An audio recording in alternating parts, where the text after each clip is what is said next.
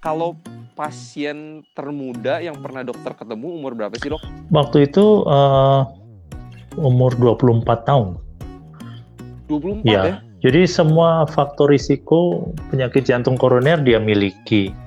Dua hal sih sebetulnya yang yang yang penting yaitu yang pertama diet dan yang kedua dia harus olahraga.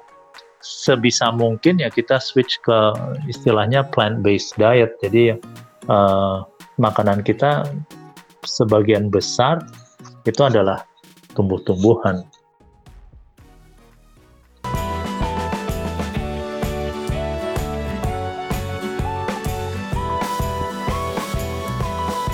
Hai, gue Willy Yonas. Selamat datang di podcast Sehat Seutuhnya. Halo, selamat datang lagi di podcast Sehat Seutuhnya bersama saya Willy Yonas. Uh, di podcast kali ini, uh, ini episode yang bakal jadi menarik banget karena kita memiliki bintang tamu yang sangat spesial.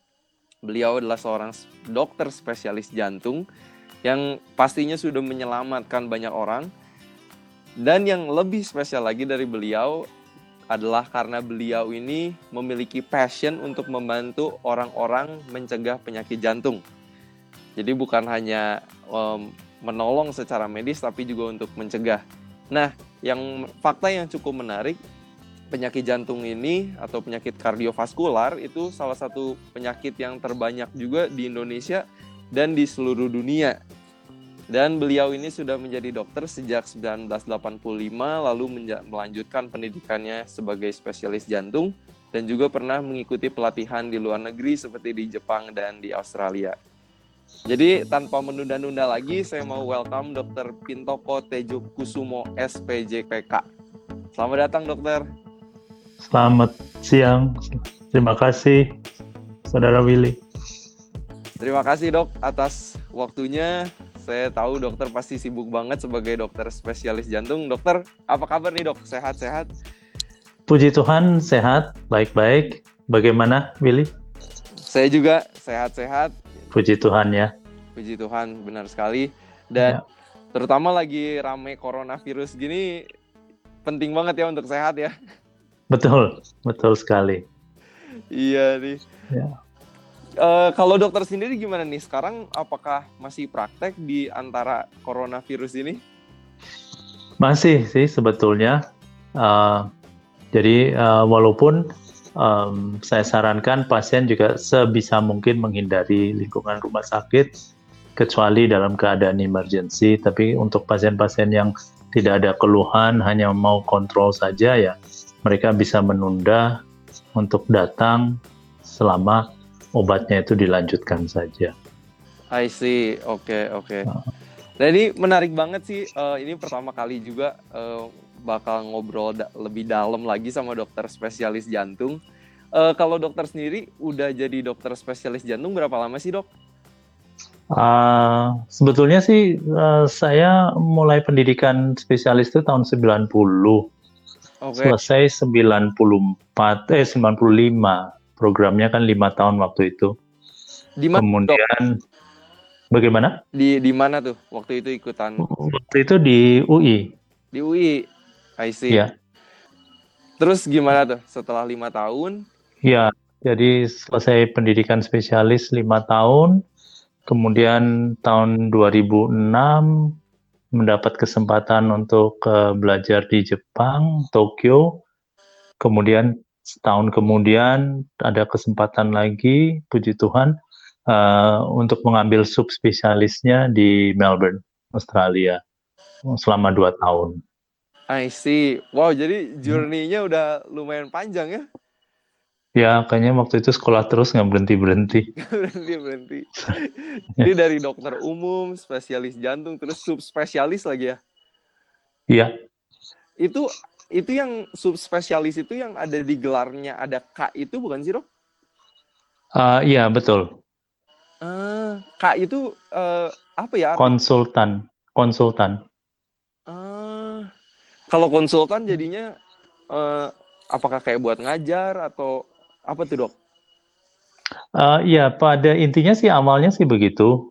Jadi terutama buat yang ditempatkan di lingkungan universitas yaitu buat ngajar. Tapi ya sekarang saya sam- uh, semua subspesialis boleh dikatakan setelah uh, sekian tahun ya mendapat gelar konsultannya itu. Ah, I see, I see. Ya. Kalau dulu pernah ngedosen juga, Dok? Iya, di Unpad. Ah, I see. Wow, Ya.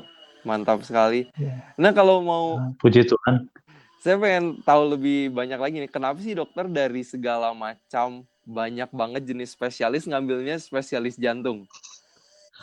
Iya, uh, sebetulnya saya ingat waktu saya masih kuliah di tingkat dua itu kan ada pelajaran faal, Oke. fisiologi, dan topik tentang jantung itu yang kelihatannya paling menarik karena tidak terlalu banyak hafalan Oh. dan semuanya bisa diurutin secara logika Hmm, dan itu yang membuat saya tertarik ke jantung. I see.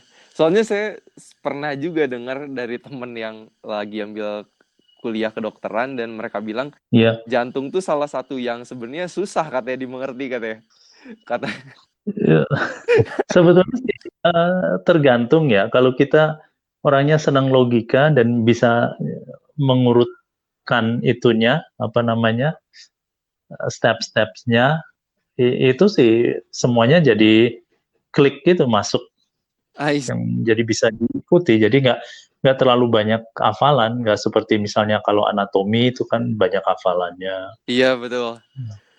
Wah, Ya. kalau jantung itu berarti benar-benar yang dipelajarinya ya jantungnya aja ya, sama pembuluh darah kali ya. Uh, sebetulnya juga uh, kami mempelajari penyakit-penyakit lain karena banyak penyakit lain yang berhubungan dengan jantung atau mempunyai dampak ke jantung, misalnya diabetes, uh, Hmm. kolesterol, kemudian penyakit tiroid. Oleh sebab itu, waktu pendidikan kami juga ada rotasi di bagian penyakit dalam. Ah, menarik juga baru tahu juga nih saya. Ya, Menarik sekali. ya. Jadi ya, nggak murni jantung, karena kan memang jantung tidak berdiri sendiri. Betul. Betul, bener ya. Ya. Nyambung banget sama organ-organ yang lain ya. Iya. Jadi waktu itu juga ada rotasi ke di bagian paru. Uh, kemudian kebidanan juga kami ada rotasi karena misalnya ibu yang sedang hamil ada masalah jantung juga itu uh, cukup Hmm, banyak. Oke. Ya. Nah, kalau dari eh, dokter praktek sehari-hari ya banyak nggak Ya. sih dok sebenarnya yang punya penyakit jantung? Sebenarnya sih uh, lumayan dan kelihatannya semakin lama semakin banyak. Hmm. Ya. Terus eh, kalau yang pasien-pasien yang dokter ketemu sehari-hari rata-rata Ya. kira-kira umur berapa sih dok biasanya yang orang-orang yang udah melihat atau ketemu penyak eh, dokter spesialis jantung? Ya, kalau secara teoritis itu penyakit jantung itu didapatkan rata-rata pada umur 60-an. Dan Oke. itu itu pada waktu saya masih sekolah di Australia juga itu yang ditemukan. Tetapi di Indonesia itu umurnya jauh lebih muda. Jadi rata-rata di 50-an. Itu sudah uh, kena penyakit jantung. Wah, 50-an ya. Ya, Sedangkan kalau di Australia Ya. boleh diulang dok? Ya, jadi di kita itu rata-rata di 50-an. Sementara kalau di Australia waktu itu yang saya temukan itu rata-rata 60-an. Dan ini kelihatannya Wow. sih berhubungan dengan eh, pola hidup sih. Terutama Pola hidup ya. Ya, terutama soal merokok. Karena penduduk Australia Hmm. yang merokok relatif jauh lebih sedikit dibandingkan penduduk Indonesia. Maka itu mereka baru kenanya itu di usia 10 tahun lebih tua daripada di kita. Betul sih saya waktu itu pernah ngeliat juga eh, iklan Ya. Eh, dulu Amerika katanya terkenal juga sebagai negara Marlboro katanya Marlboro country. Iya, iya. Udah gitu betul. pindah ke Indonesia Marlboro country-nya kayak. Iya, iya. Cowboy-nya pindah ke Indonesia. I see, I see. Kalau kayak dokter sendiri dok biasanya Iya. eh, dalam keseharian dokter berapa pasien sih yang dilihat biasa biasanya? Variatif sih, eh, tapi eh, sekitar 30 sampai 40-an. Kalau operasi juga banyak juga. Nah, saya tidak melakukan operasi seperti operasi bedah jantung terbuka karena saya bukan dokter bedah. Tapi Hmm. yang saya lakukan itu adalah pemasangan ring. Jadi itu yang saya ambil waktu di Australia. Subspesialisasinya itu adalah eh, intervensi istilahnya. Jadi kardiologi intervensi. Jadi di situ eh, memasang ring pada pasien-pasien yang mengalami penyempitan pada pembuluh koronernya. Ah, jadi Rata ya sebelum zaman COVID ini antara 3 sampai 5 seminggu. 3 sampai 5 satu minggu. Dan kalau kayak gitu biasanya udah apakah emergency atau biasanya kayak Ada yang sifatnya emergency, ada yang sifatnya uh, sudah di uh, istilahnya elektif ya. Jadi sudah diprogramkan. Misalnya pasien dengan keluhan dada tidak nyaman, kemudian dilakukan pemeriksaan treadmill, kok ternyata ada kecurigaan penyempitan, maka itu dilakukan pemeriksaan itu dan memang kalau ada penyempitan 70% atau lebih baru dipasang ring. Kadang-kadang evaluasinya berdasarkan CT scan. Itu juga hmm, jadi uh, patokan apakah kita harus lanjutkan ke kateterisasi jantung atau tidak. Tapi pada keadaan yang emergency itu biasanya pasien yang mengalami serangan jantung itu langsung kita lakukan tindakan kateterisasi.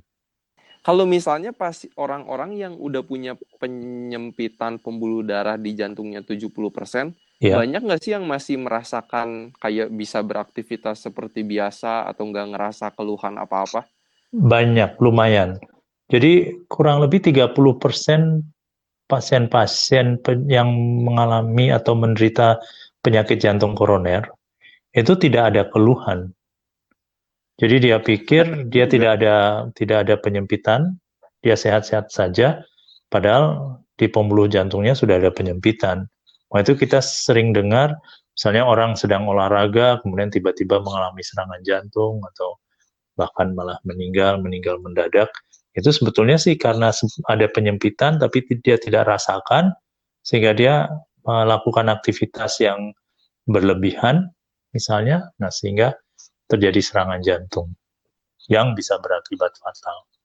Oh ini menarik juga ya, mungkin buat semua yang lagi denger podcast ini juga jadi em, apa ya berhati-hati Harus ya. ya, harus kita harus berhati-hati, harus waspada. Bener, berarti emang eh, dengan kata lain juga emang perlu cek berkala ke dokter juga ya. Betul. Jadi saya sarankan di atas usia 45 ya kita evaluasi dengan treadmill itu enam bulan sekali. Betul betul. Ya.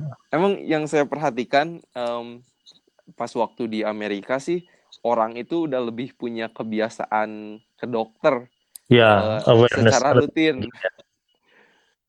Tapi kalau di sini kayaknya eh, yang saya lihat ya, Ya. kadang kita baru sakit baru pergi ke dokter. Iya, benar. Jadi memang sebetulnya pencegahan itu jauh lebih penting daripada pengobatan dan ternyata pencegahan itu jatuhnya jauh lebih murah daripada pengobatan. Hmm, Ya, betul ya, sah- kegiatan sehari-hari yang kita lakukan bisa mencegah ya. iya, betul. Dan itu bakal kita explore lebih dalam juga. Em, kalau pasien termuda yang pernah dokter ketemu umur berapa sih dok? Waktu itu eh, umur 24 tahun. 24 Ya, ya? jadi semua faktor risiko penyakit jantung koroner dia miliki. Jadi faktor risiko penyakit jantung koroner itu kan kencing manis atau diabetes, dia Oke. ada. Kemudian merokok, dia merokok. Kolesterol tinggi, dia kolesterolnya tinggi. Kemudian gemuk, dia bahkan obes. Uh, kemudian Hmm, ya tidak pernah olahraga. Jadi semua faktor risiko itu dia miliki. Sehingga di usia 24 dia sudah kena serangan jantung waktu itu dan waktu itu ya langsung dilakukan uh, tindakan kateterisasi dan dipasang ring. wow, ini buat saya, saya saya sih sekarang umur 23 tahun, berarti kayak 24 kayak tahun depan gitu ya. Aduh, ngeri Iya, juga. Masih muda, masih muda sekali sih memang. Wow, 24 tahun ya. Kan ya, yang penting itu mengendalikan faktor risiko. Jadi faktor risiko Hmm. itu ada yang bisa kita kendalikan, ada yang tidak. Faktor risiko yang tidak bisa dikendalikan itu adalah faktor keturunan. Itu kita tidak bisa lakukan apa-apa ya. Hmm, betul. tua kita salah satunya menderita penyakit jantung, koroner, kemungkinan kita juga mengalami atau mempunyai risiko untuk mengalami uh, penyakit jantung koroner, walaupun tidak selalu. Tapi kalau yang merokok, obesitas, kolesterol tinggi, kencing manis itu adalah sesuatu yang sebenarnya kita bisa kendalikan. Hmm, betul banget ya. Ya. Betul banget. Ya. Nah, itu tadi eh, dokter juga sempat mention eh, penyakit jantung koroner ya. Iya, Eh, yang aku pernah baca-baca juga penyakit jantung kan sebenarnya banyak banget. betul. Eh, apakah penyakit jantung koroner ini yang paling em, banyak? Uh, trennya sih begitu di seluruh dunia Hmm. penyakit jantung koroner ini uh, banyak. Tapi di kita juga ada beberapa uh, selain penyakit jantung koroner, misalnya penyakit katup jantung, kemudian kelainan Nah, bawaan itu juga cukup banyak. Tapi yang yang mendominasi saya lihat adalah penyakit jantung koroner. Karena ini hmm, berkaitan dengan pola hidup. I see. Jadi kalau yang masalah katup gitu ada yang bisa dari bawaan lahir ya. Bisa. Tapi bisa oleh karena infeksi, misalnya penyakit jantung rematik. Bisa faktor Hmm, usia, usia yang sudah di 80-an tahun, banyak terjadi pengapuran pada klepnya sehingga klepnya itu menyempit. Atau misalnya trauma, kita eh, suka olahraga, misalnya taekwondo atau karate, kemudian eh, dada kita kebentur atau kepukul, itu bisa terjadi robek, robekan sehingga terjadi kebocoran pada klepnya. Tapi itu. Dan kalau itu udah harus dioperasi ya, dibenerin ya klepnya. betul. Nah, kalau yang dokter lihat ya eh, dari Iya. mayoritas em, penyakit jantung koroner ini lebih banyak diderita sama laki-laki atau perempuan sih, Dok? Lebih banyak pada pria sih. Pada pria ya? Karena wanita itu eh, selama mereka masih mens itu terlindung oleh hormon estrogen. Tetapi pada saat wanita itu sudah menopause, maka risikonya akan sama dengan pria untuk terkena penyakit jantung koroner. Ah, baru tahu tuh ada hubungan antara hormon estrogen sama penyakit jantung ya? Iya, betul. Jadi mereka sih Wow. selama masih mens sih masih terlindung. Walaupun ada perkecualian, saya pernah menemukan wanita umur 44 juga mengalami penyakit Mhm. jantung koroner. Ah, wah ini menarik banget nih hormon estrogen jadi extra protection ya? Ya, cuman penelitian menunjukkan bahwa suplementasi hormon estrogen tidak menjamin kita tidak akan kena penyakit jantung koroner. Jadi Ah, yang utama itu adalah pola hidup. I see, I see. ya. Iya, iya, iya.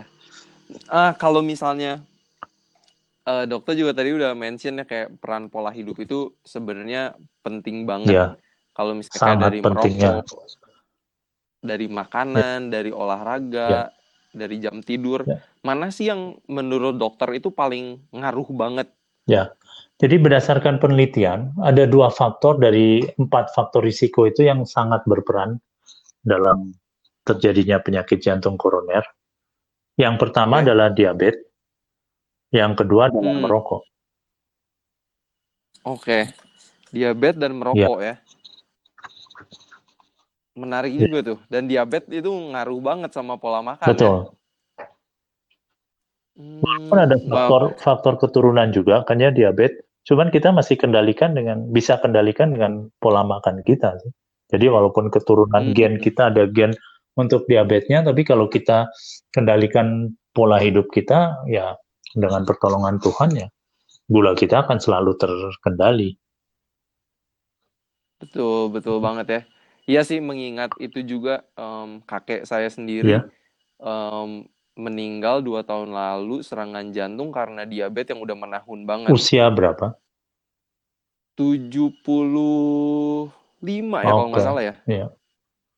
75. Em, cuman jadi saya apa ya diingatkan lagi kayak wow diabetes tuh uh, kayak orang bisa meninggalnya bukan karena diabetesnya tapi karena serangan jantungnya gitu. Betul, gitu. karena diabetes itu kan luas uh, efeknya terhadap tubuh organ-organ lain. Dia bisa uh, merusak otak, merusak paru-paru, ginjal, pembuluh darah yang lain. Hmm. Jadi dampaknya adalah luas. Benar, benar ya. banget sih. Kalau misalnya dokter ketemu pasien misalnya yang udah punya uh, penyakit jantung koroner, ya. biasanya perubahan pola hidup apa sih yang pertama dokter pasti sarankan? Ya, yang dua hal sih sebetulnya yang yang yang penting yaitu yang pertama diet dan yang kedua dia harus olahraga dan tentunya okay. tidak kalah pentingnya ya kita berserah kepada Tuhan ya tuntunan hmm. Tuhan untuk hikmat kebijaksanaan. Tapi yang bisa kita lakukan itu kalau diet ya untuk pasien-pasien yang misalnya diabetes ya kita kurangi um, yang manis-manis gula, kemudian uh, hmm. apa namanya uh, karbohidrat yang yang uh, refined, bukan yang yang sederhana ya. ya. Jadi seperti nasi yang gitu itu kita harus hindari nasi hmm. putih. Hmm. Tapi kalau nasi merah sih lebih bagus. Kemudian hmm. untuk orang yang punya faktor risiko kolesterol ya tentunya yang gorengan, santan itu juga harus dihindari. Kemudian hmm. kadang-kadang kita tidak sadari seperti udang, kepiting itu kan kolesterolnya juga tinggi. Itu harus hmm. kita hindari. Dan kemudian uh, daging babi tentunya itu juga kolesterolnya tinggi. Dan sebetulnya juga ayam pun juga kalau kita makan kulitnya itu juga kolesterolnya tinggi. Ikan juga demikian. Jadi itu hal-hal yang harus kita hindari dan sebaiknya sebisa mungkin ya kita switch ke istilahnya plant-based diet. Jadi uh, makanan kita sebagian besar itu adalah tumbuh-tumbuhan. Kemudian hmm. selain itu juga kita harus olahraga teratur seminggu lima kali kalau bisa. Karena dengan kita olahraga kan eh, metabolisme kita meningkat, kemudian gula juga terbakar dengan kita olahraga. Sirkulasi hmm. juga akan lebih lancar. Kemudian jantung kita juga akan lebih kuat. I see. Kalau misalnya orangnya udah punya penyakit jantung koroner yeah. ya, mereka apa boleh uh, kayak lari atau disarankan lebih kayak yang jogging tergantung atau jalan ya, cepat? Ya tergantung usianya juga sih. Kalau usia okay. masih muda, kemudian uh, dia sudah ditangani secara optimal dalam arti misalnya dia sudah menjalani operasi bypass atau dia sudah dipasang ring itu, itu kan berarti pembuluhnya sudah normal kembali dan kemudian hmm. kita yakin dia makanannya sudah betul olahraga lari sih boleh tapi sebaiknya jangan sprint nah sebaiknya jangan, jangan sprint. sprint tapi kalau usianya sudah lebih tua di atas 50 uh, eh, sebaiknya sih jangan lari jalan cepat saja karena yang ditakutkan okay. adalah nanti ada cedera otot, cedera persendian. Tapi pun tergantung uh, gaya hidup dia sebelumnya. Kan kita pernah hmm. dengar ada orang usia 70 tahun masih bisa maraton, yaitu karena dia dari dari muda dia sudah melatih dirinya untuk itu. Jadi ya tergantung. Tapi kalau kita yang orang biasa-biasa saja yang kemudian uh, kita mulai sadar sudah agak terlambat, ya di usia di atas 50 ya jangan kita coba sprint atau apa. Jadi jalan cepat atau sepeda, sepeda boleh sepeda statis atau sepeda yang keliling-keliling. Oke. Okay. Nah, kalau kalau saran eh, dokter sendiri nih buat orang-orang yang sibuk, ya. mungkin dokter juga kan eh, sibuk ya. ya uh, olahraga seperti apa sih yang bisa dilakukan? Pokoknya diusahakan kita harus bergerak. Kalau hmm. kadang-kadang kesibukan itu juga sebetulnya alasan. benar benar bisa kita, jadi alasan. Kita ya. sebenarnya sih uh, bisa mencari waktu. Tapi kalau kita benar-benar sibuk, saking sibuknya sama sekali tidak ada waktu, misalnya uh, kita harus bangun pagi jam 5, kemudian jam 6 sudah harus berangkat kerja, nanti pulangnya juga baru jam 8 malam. Nah, itu kita Iya. usahakan sebisa mungkin jalan. Jadi hindari lift. Jadi kita naik Hmm. turun tangga dua lantai. Syukur-syukur kalau bisa tiga lantai itu kita jangan naik lift. Kemudian juga cari Hmm. parkir yang agak jauh. Soalnya kita kecenderungannya kan cari parkir yang dekat. Jadi Bener banget. dibalik sih. Jadi cari parkir yang jauh supaya ada kesempatan untuk jalan. Oke, naik oke, bener sih. juga jangan turunnya di persis di depan tempat kita mau tuju. Jadi mungkin beberapa puluh meter sebelum itu kita udah turun dan kita jalan ke tempat yang kita mau tuju. Apakah itu tempat kerja kita atau tempat kuliah kita apa. Hmm. Jadi emang harus intentional banget Iya, ya. betul. Intentional Iya. banget. Ah, kalau misalnya soal tidur nih, Iya. eh, dok, Ya. nga- ngaruh banget nggak sih sama kesehatan jantung juga? Itu sangat berpengaruh. Soalnya kita tahu bahwa sel-sel atau regenerasi sel itu terjadi sebelum jam 11 malam. Jadi Hmm. sel-sel itu akan diganti oleh sel-sel yang sehat itu uh, sebelum jam 11. Bahkan ada yang sebelum jam 10. Oleh sebab itu lebih baik kita tidur cepat jam 9 sudah tidur. Lebih baik kita bangun jam 4 daripada kita tidur jam 12 bangun jam 7. Walaupun itu sama-sama 7 jam. Hmm. Ya. Dan menarik, iya bener banget sih. Dan kalau aku juga ngelihat teman-teman di seumuran saya Iya. kayaknya jarang banget gitu. Kayaknya yang jam 10 itu udah tidur. Iya, betul. Ya terutama yang masih kuliah gitu kan alasannya masih harus belajar segala macam. Cuman waktu itu Iya. saya apa pengalaman sih. Eh, saya berusaha tidur jam 8 waktu itu kuliah. Jadi sebelumnya kan Oh, saya pas kuliah. ya waktu kuliah dulu. Jadi waktu itu kan saya seperti teman-teman yang lain itu belajarnya sampai larut malam. Tapi Mhm. ternyata hasil ujiannya nggak terlalu bagus. Saya coba jam 8 sudah tidur, bangun jam 3, itu malah lebih nempel gitu apa yang dipelajari. Ah, menarik juga Iya. tuh. Jadi buat anak-anak muda bisa dicoba Iya, ya. betul. Coba aja tidur cepat jam 8, bangun jam 3 pagi, habis itu belajar. I see. Apalagi waktu itu dokter kuliah kedokteran, maksudnya yang bukunya biasanya tebal-tebal banget. ya, Kayak orang saya ingat waktu itu tiap minggu ujian sih kalau di UI waktu itu tiap hari Jumat selalu ada ujian. Wow, tiap minggu Tiap banget ya. minggu, iya. Wah, luar biasa memang eh, yang kuliah dokter saya sa- salut banget emang. Ya, semuanya Salut sekali. tuntunan Tuhan, kasih karunia Tuhan juga. Sampai bisa lewat iya, ya. benar. Eh, iya. selesai. Kadang-kadang kita sempat pesimis bisa lewat atau enggak ya. Tapi Hmm, Tuhan ya, Tuhan tuntun. Iya, iya betul banget. Dan eh, kalau misalnya dokter pernah nggak ya eh, punya pengalaman pasien misalnya udah terdeteksi ada penyakit jantung koroner, Iya. udah gitu sama dokter disarankan ubah pola makan, ubah eh, mulai olahraga, terus berhenti merokok. Pernah nggak sih ada yang sukses dan kelihatan kemajuannya? Ada beberapa sih sebetulnya.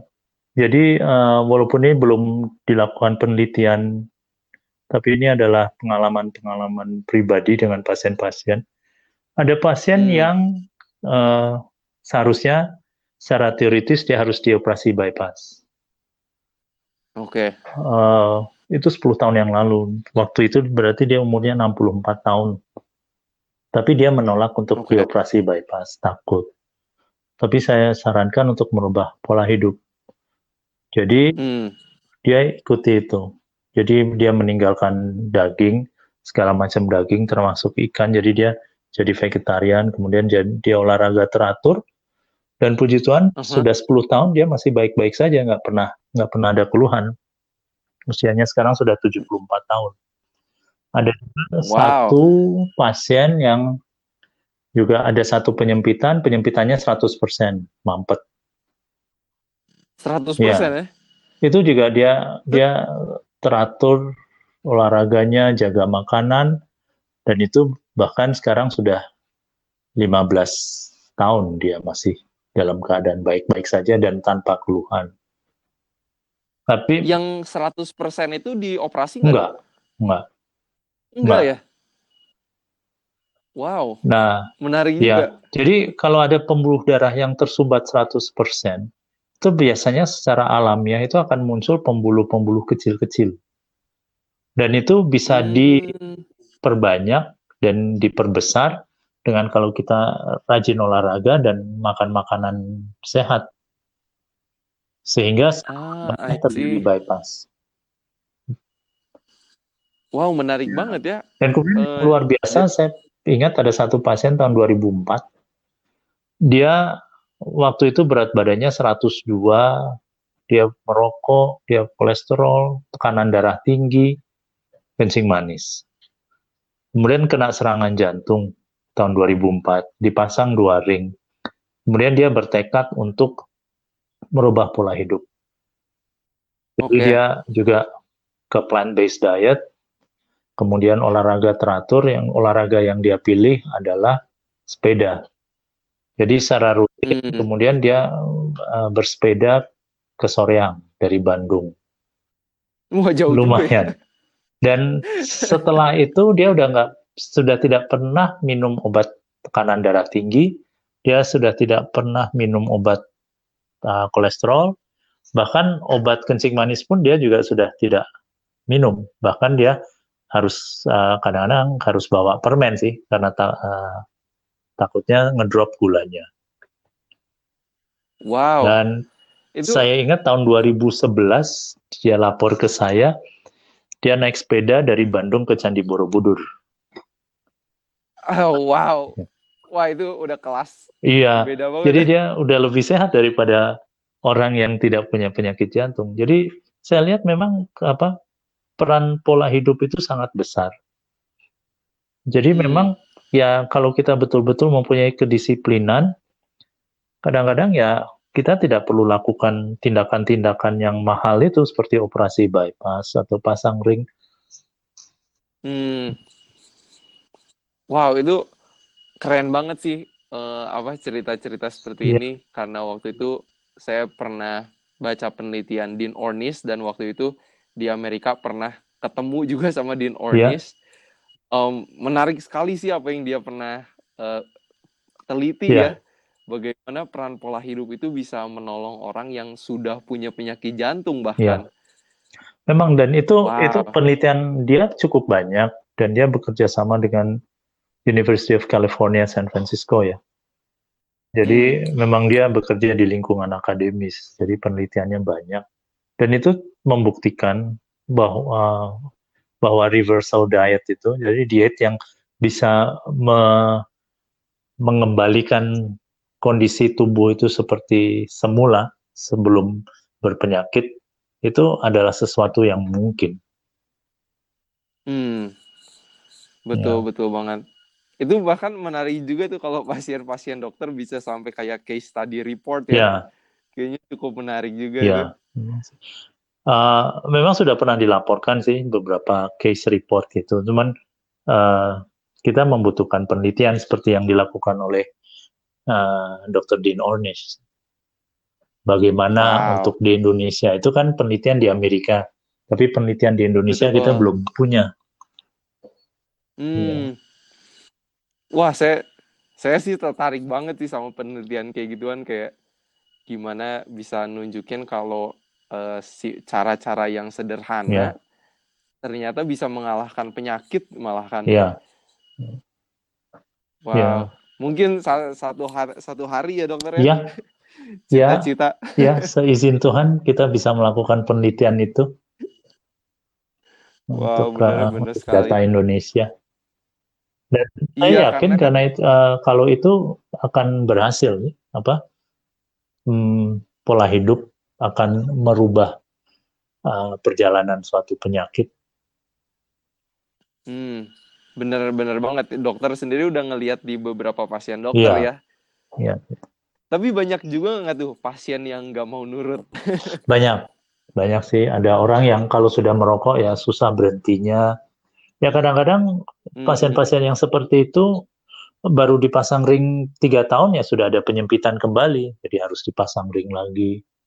Nanti berulang kali pasang ring sampai ujung-ujungnya harus operasi bypass. Hmm, wow. Jadi emang kayak ring kalau udah dipasang, Tidak menjamin dia akan tetap terbuka pembuluhnya. Tergantung pola hidup kita. Jadi kalau kita uh, tidak menjaga pola hidup ya dalam waktu dekat dia akan terjadi penyempitan lagi. Bisa di tempat lain, bisa di tempat yang di mana dipasang ring itu. wow, ini menarik banget ya. Iya. Jadi kalau emang pola hidupnya nggak berubah mah bisa jadi lagi Ya, ya. betul. Bisa jadi lagi. Wow, ini sangat, Ya. sangat menarik banget. Ya. Dan oh iya, kalau kapan sih dok seseorang em, perlu mulai ke dokter spesialis jantung? Sebenarnya selama tidak ada keluhan, dia cukup ke penyakit dalam atau ke dokter umum dan tergantung kalau dia masih muda ya tiap tahun di treadmill. Kalau dari hasil treadmillnya ada yang mencurigakan, baru ke dokter spesialis jantung. I see. Dan kalau misalnya tes darah apa aja sih dok yang eh, dokter sarankan untuk eh, mengetahui resiko penyakit jantung kita secara pribadi? Ya, jadi tadi saya katakan bahwa kan faktor risikonya itu ada yang kencing manis, ada yang kolesterol, ada yang tekanan darah tinggi. Jadi ya lab yang kita biasa minta adalah untuk kolesterol empat-empatnya, kolesterol total, LDL, HDL, trigliserid, kemudian gula darah. Kalau dia punya riwayat kencing manis ya puasa sama dua jam setelah makan, kemudian HbA1c. Dan kolesterol yang perlu kita perhatikan adalah LDL-nya, karena itu adalah Oke. uh, kolesterol yang jahat. HDL itu yang melindungi jantung, tapi jangan khawatir misalnya kalau HDL-nya rendah, selama LDL-nya juga rendah, itu sih nggak masalah. Yang yang jadi masalah kalau HDL-nya rendah, LDL-nya yang tinggi. I see. I see. Itu yang harus hati-hati ya. betul. Kita harus betul-betul memperhatikan diet kita, makanan. Betul. Dan sebenarnya em, saya sendiri juga udah makan plant based Oh, Tuhan. dan sebenarnya makan plant based itu bisa enak gitu ya. Kadang orang mikirnya kayak aduh ini makannya mentah-mentahan atau sayur-sayuran kayaknya kurang enak gitu ya. Iya, betul. Banyak sih makanan plant-based yang rasanya itu enak. Bener, Iya. bener banget sih. Iya. Saya sendiri juga akhirnya jadi harus belajar masak Oh sih. iya. Setelah ya memutuskan untuk makan plant based, Ah. jadi ya harus belajar masak Iya. sih. Betul.